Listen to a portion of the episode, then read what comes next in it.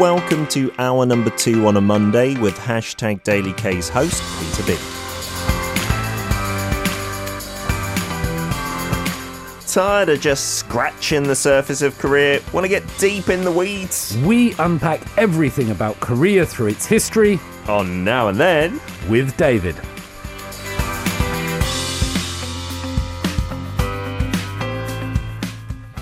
It's a Monday morning. Our Mondays wouldn't be complete without Mr. Tizzard joining us in the studio to make us feel a little more intelligent via his amazing topics each week for now and then. How are you doing, sir? Yeah, very well. I get nervous when I have to read this script. It's the same thing every week, but I'm like, I'm so scared of making mistakes with this wonderful script that you've written. So It's- it's only I, have done that part now. One line, and the rest of your script is way better, way more in depth and difficult topics, but that's what gets you nervous. That that's that's the that's the thing. So I've done that now. So now I can I can relax a bit. Fantastic. How has your week been, David? We've seen some creeping up numbers, not creeping up, some skyrocketing numbers. I think today our producer updated us nearly at 6,000. Mm-hmm. So better than the 7,000s we saw, but still concerning. Yeah, I, I've been a good boy. I, I've maintained my social distancing Hmm. and sort of cancelled a few events that I was plan, planning to go to. One thing I, I will say, I guess, that happened to me this week. Yeah. Um, with my with my music group, we released our second single, one of the Oh. big platforms, Spotify and uh, iTunes and all that kind of thing.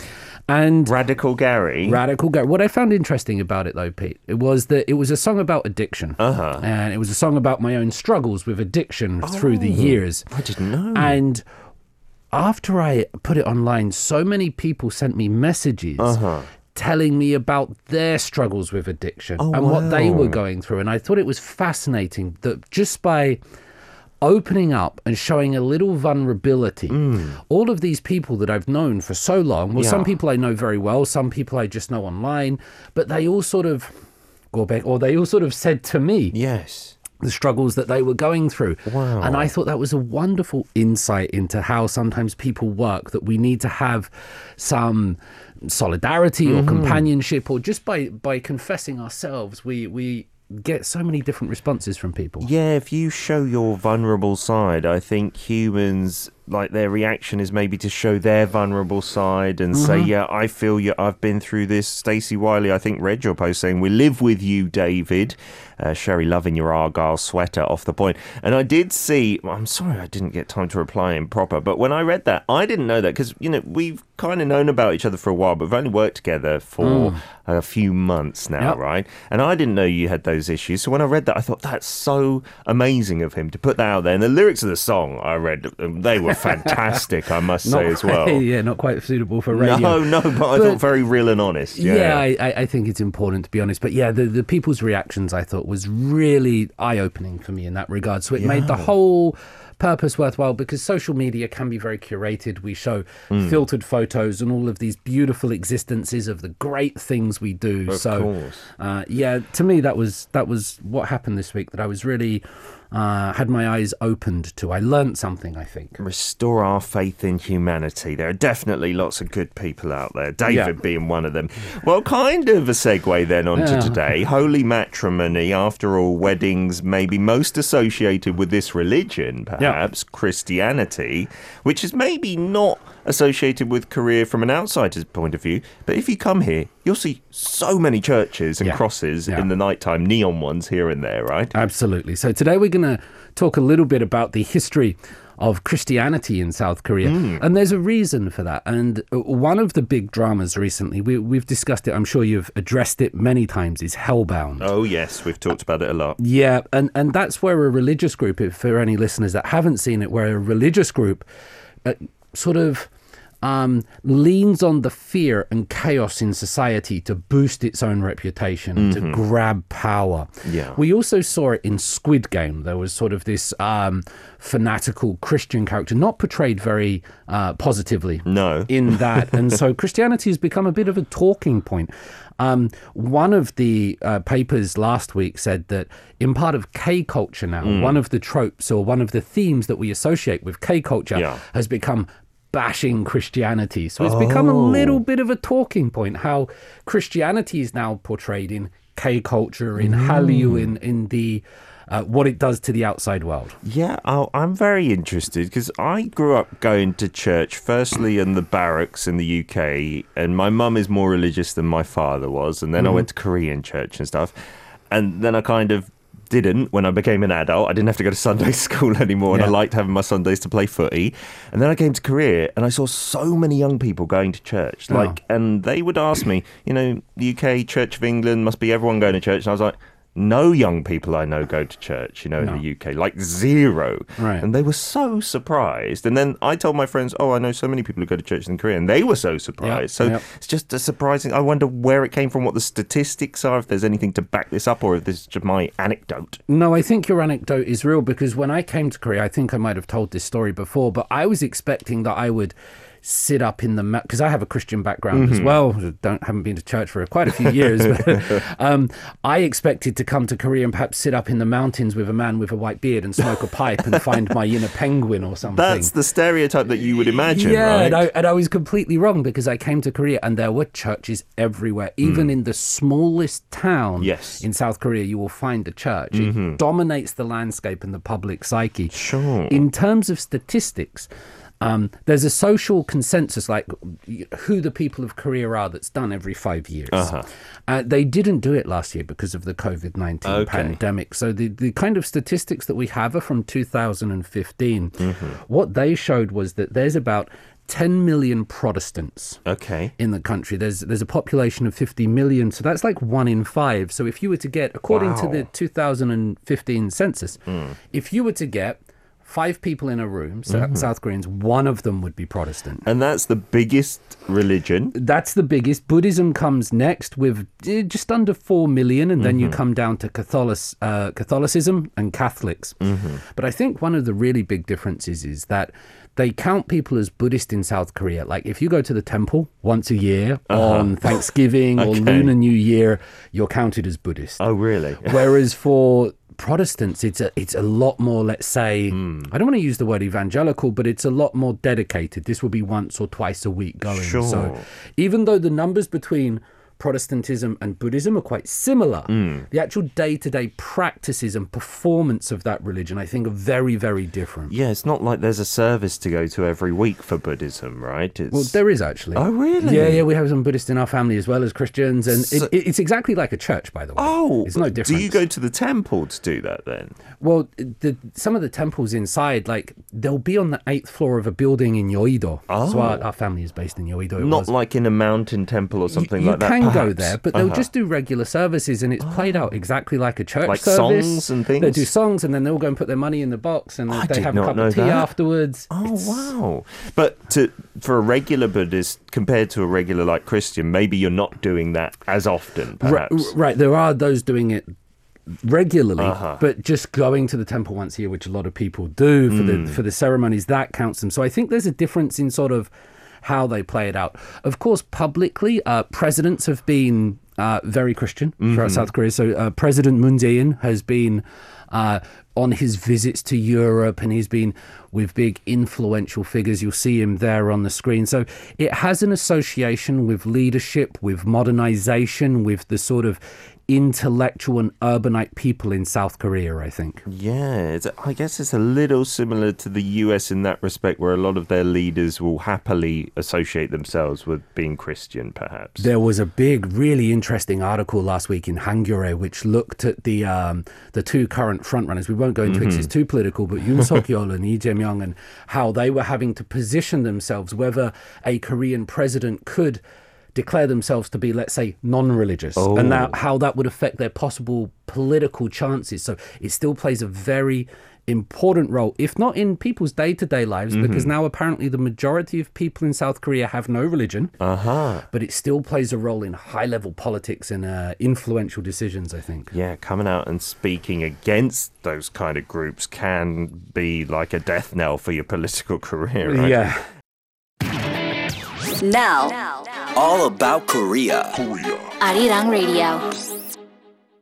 We're back with David in the studio talking about Christianity in Korea. We're going to get to the roots and the origins. Uh, maybe surprised a few people by saying that Protestants make up the largest group of religious people in Korea. But as you hmm. said, the majority now is maybe non-religious. Yeah, the majority is secular now, and I, I think that's a, a trend that you see most most places around the world. As Yeah. countries modernize, they do become more secular. I think so. But like you said, there's still a big influence from the mm-hmm. religious groups. And Tropic Girl K says COVID has put a real dent on church going as well. I mm-hmm. wonder how many people won't be going back to services once the pandemic is all over.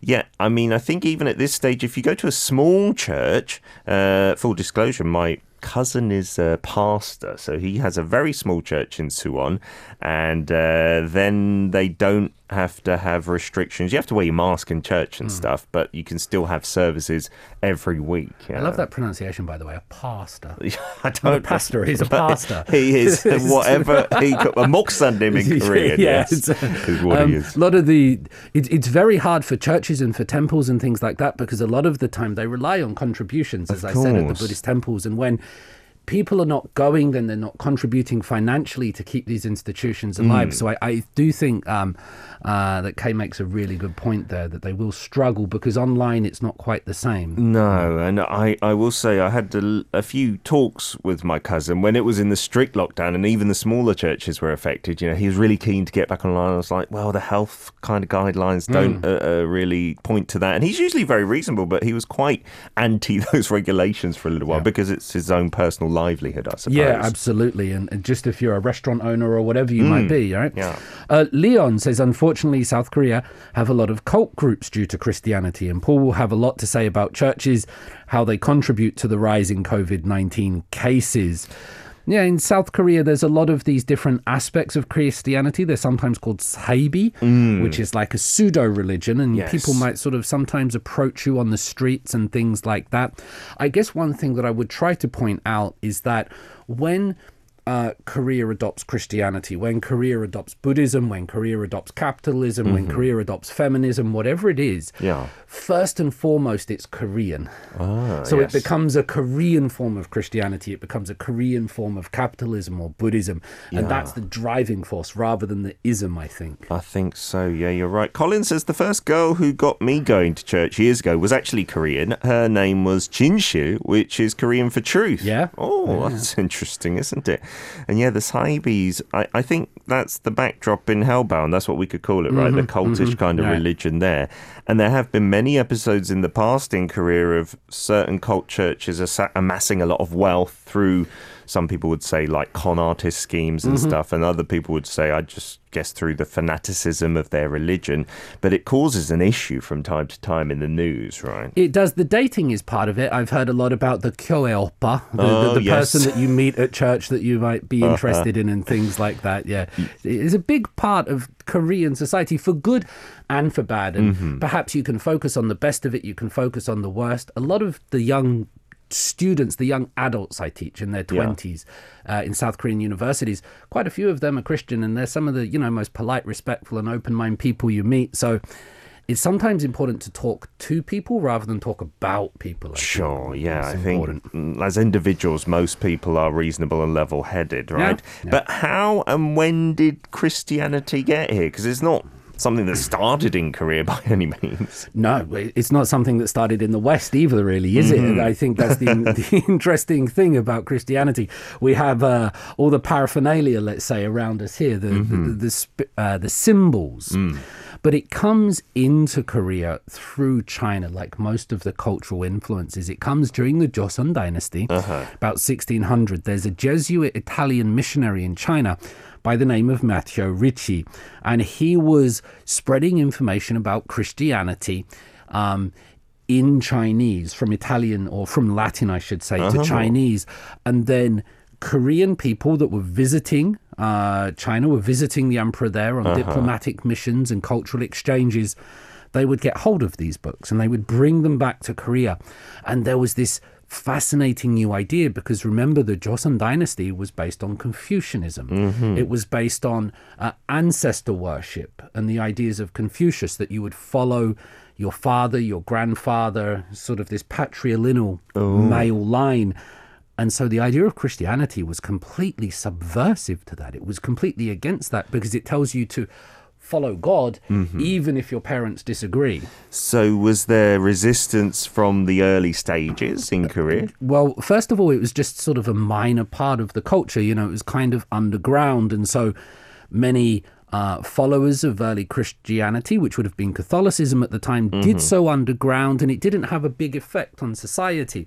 But we know that it became more powerful because in the mid 1700s, King Yongjo, he outlaws Catholicism. He makes it illegal to be a Christian. Oh, And this is sort of, what, 250 years ago. So it's not that long ago. Sure. And then in 1866, which again is not that long in history, about 8,000 Catholics across the country are all executed. They're all killed.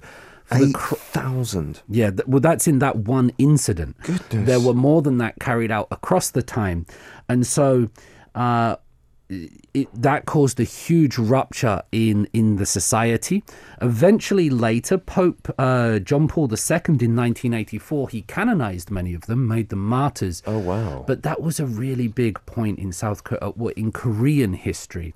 But there, there is this thing that I drive past around a Hapjeong area, which I think is like a martyr site for mm-hmm. Catholics. And I mm-hmm. often wondered, you know, who's that dedicated to? And I've heard some incidents, like maybe more isolated, but 8,000 in one, like almost Yeah, cult. purge. That is Yeah. awful, isn't it? And so what happened because many of those, well, not many of them, but because uh, what there was a few of them were French missionaries. Oh, here in Korea. In, in Korea, uh, the French were very angry about that, and so they demanded. It was only shortly after that that Korea had to open up to the Western powers. oh, as a kind because of they say punishment, at least. Yeah, you're killing our people, so Uh-huh. we're going to come over there. And ships were sent, and there was this threat of gunboat diplomacy. So Christianity then does find its way into Korea, and the early Christians, we've perhaps discussed it before, the missionaries, they're not allowed to openly practice their religion. Mm-hmm.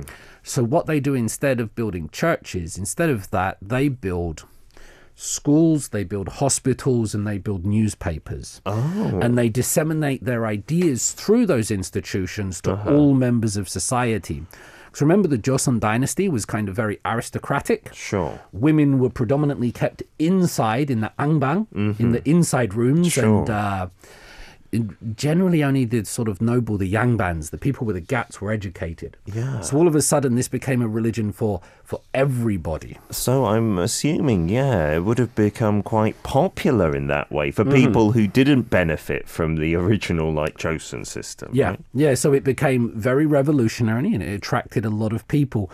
It also attracted a lot of people because when Korea becomes colonized uh, by the Japanese in 1910, many of the churches were against the colonization. Uh-huh. So many of these churches that were established by American and British and French uh, missionaries coming over with lots Mm-hmm. of Korean supports, they were against the colonization. They refused to practice the Shinto worship, which Oh, was wow. the, the worship of the emperor. They stood up against that kind They of thing. They stood up against that. Maybe it's not because of colonization, but because of theological beliefs. uh-huh. But because they did that, many, many South Koreans or many Koreans, they looked at the churches and going, wow, they're standing up to the oppressors. They're standing up to the emperor.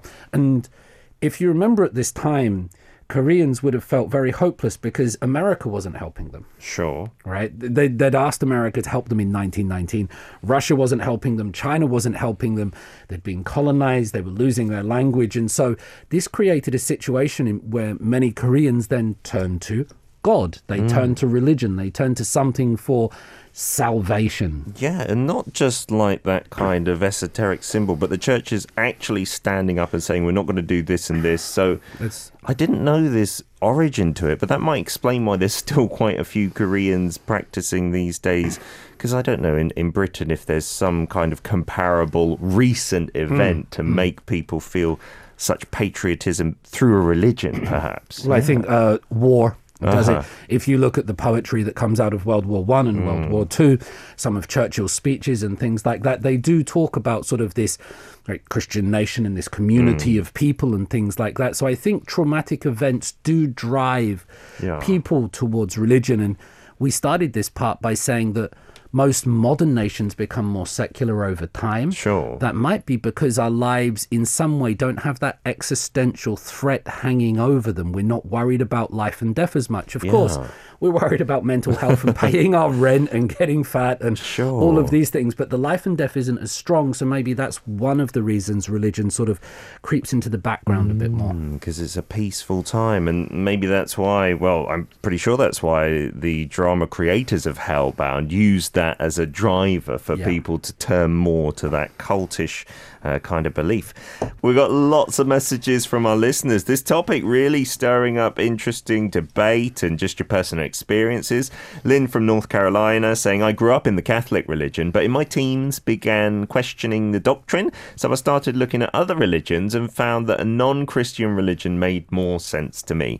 Yeah i think with all religions as long as there's the freedom to kind of be curious and to choose to just believe in what you believe in that that's the important part of them Yeah, and I think it's really interesting to do comparative religious studies and look at all the different things and what they say and, Hmm. and what they profess. So yeah, I really support that that idea. Cherie says that did not know these figures regarding the religions in Korea. Glad to learn something new today. You're more than welcome. If we learn one thing a day, that's great. Um, Absolutely. not contributing also goes on to say that not contributing financially in person hasn't been affecting churches in the states.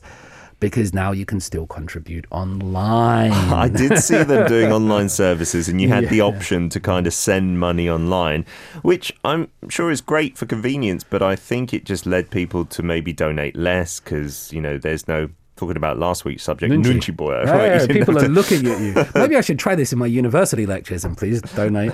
yeah, then everyone will feel obliged. Uh, Jackie Wong says, although born into a Buddhist family, I don't really follow the traditions, but I do still prefer the approach of it. But with any religion, some people get twisted in the teachings and can mislead others. You know, I think a lot of religions at their heart have some really good, nice moral messages, but they can get completely twisted. Yeah, I think if you read the original ideas of them, there, there's a lot of goodness to be found. Uh, Tropic Girl Daily K, uh, K says people want different messages than just reading a Bible and hearing the same lessons over and over. They want life advice. Um, Joel Osteen are doing better than the traditional churches because aspects of individualism, meditation, self love, yoga.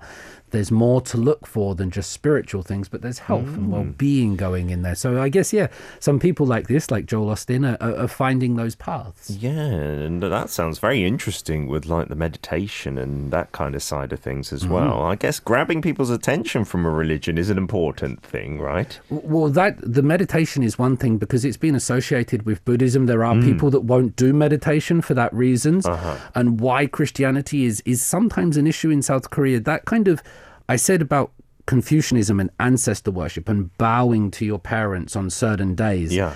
That's very difficult for some Christians who won't do that because it mm. means worshipping their parents instead of worshipping God. So If you're strict, right, you don't do that. Just yeah. these actions have really big effects sometimes. My cousin as well. I think that's part of the reason because my grandmother was maybe the first Christian in the family after her husband, my grandfather, passed away really young. Hmm. And then we never did chesa, you know, having the table and Mm-hmm. The ancestral rites. We're like, that's not right in this religion, but it's. Mm-hmm. Kind of counter to the traditions of the country.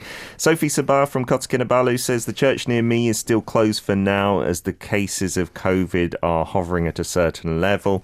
Yeah, and I, I really am curious as to the listener's query. Will the numbers get the same as well after COVID? I wonder. everything will be different Yes. from religion to life to everything will nothing will change it, except maybe the politics um, ing uh, from malaysia says christianity seems like a more fun religion compared to others as there are christian fellowships to sing songs have fun together and in malaysia uh, very similar to korea people who go to temples once a year are also called buddhists ing had an experience uh, in south korea where they were approached by a cult and it wasted their time by Oh, trying to eat lunch and they said do you want eternal bliss and ing replied by saying suffering is part of life Oh, that's They very wise, isn't it? yeah. There are quite a few foreign Jehovah Witnesses I Yeah. see on the streets Yeah. as well, which I was really surprised by here in Korea as well. you used to see more public um, proselytizing in, in Myeongdong In the hmm. subway. When I first arrived, there was a lot of it on the subway. What you'll see in the streets is young people, normally working in twos, a boy and a mm-hmm. girl, will come up and ask you, Where is the bookstore? Mm. And I say, Why don't you use your phone? And they say, I don't have a phone. And you say, Are you crazy? You don't have a phone in South Korea in 2021. You must be. I'll leave you there. the smartphone religion for sure. One thing that I'm sure many of our listeners might be curious about, me as well, Mm. when Korea was split into two, then North and South, was there a difference in Christianity? Like, did it spread in both places? Are there Christians and churches in the North? all of the Christians came to the south uh, because the split between North and South Korea is a split during the Cold War. So it's a split between, let's say, communism and democracy. Um, just before the split, Pyongyang was the Jerusalem of Korea. Oh, Pyongyang really? was where all the churches were. Pyongyang Wow. was where all the Christians were. And Kim Il Sung, uh, the founder of North Korea, he was from a Christian family. Yes. his father was a, a, a was a pastor. Oh, really? So, wow. I uh, did they not came know from that. that. But um, obviously, communism is a religionless ideology because it's it's more focused on class. So Mm-hmm. Sure. that got rid of all of Christian elements in the north, and so people fled to the south. Uh, all at once, that just disappeared. Yeah, all at Wow. Uh-huh. once. People were actually people were killed, and so it became the home of Christian, the home of Korean Christianity, switched from Pyongyang to South Korea Mm-hmm. uh, in the what 1948. That's so interesting, isn't it? And so then Korea South being the hub of this, when do we see it like spread more and more into the mainstream? Well, a lot of South Korea was ruled by, let's say, authoritarian and military Mm-hmm. people, but because they were anti-communist, Yeah. that sided with sort of Christianity in American Just by beliefs. default, By default. now, as well, Peter, you said that in the barracks, sort of growing up, all Korean men have to go to the military Mm-hmm. Yes, and they do. serve. While they're in the military, Mm-hmm. a big part of that, there will always be a chaplain. There Ah. has been, you know, since then. When South Korea was industrializing economically, there was always a chaplain or a pastor, a pastor in the factories as well. Oh, so they were placed in these really important parts of society. And you imagine during this um, development, so many people were coming to the cities. It was Mm-hmm. going from an agricultural city to an urban one. They would come to the big city. They would have no friends, no social circle. Sure. And there would be a church organization in the factory, in the military, and it sort of gathered people together. Oh, so it played a social role, just, you know, people being lonely and human nature and whatnot, That's coming ex- together through these Yeah, things. yeah. And they even had a role in the democracy movements to topple always there. regimes. Uh-huh. They they weren't the only part. There was also labor unions and journalists, but the Christians were part of sort of giving people freedom from the military rule, from the authoritarian things. That was very important. I can see that time's running out, so Mm-hmm. Yeah. I'm just going to jump to the last part, which is in South Korea. There has been this push for um, uh, an anti-discrimination law to sort of protect minorities, and Mm-hmm. this year in September. 32 different Christian organizations got together to try to support this movement. And this was interesting because it brought Catholics and Protestants together. Wow. And they said, Jesus loved those who were hated by others and seen as immoral sinners, minorities, or weak.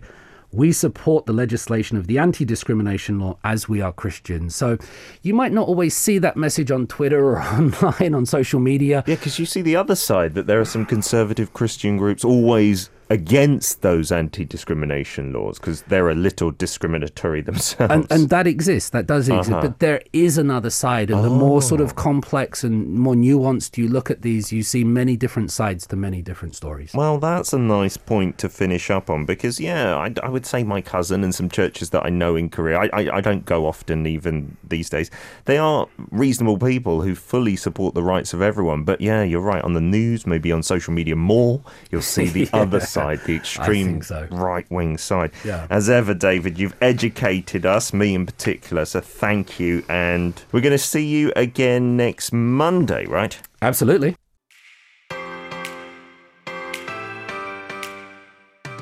You can listen to Monday's segment Now and Then with David Tizzard every Monday from 10am KST on hashtag DailyK.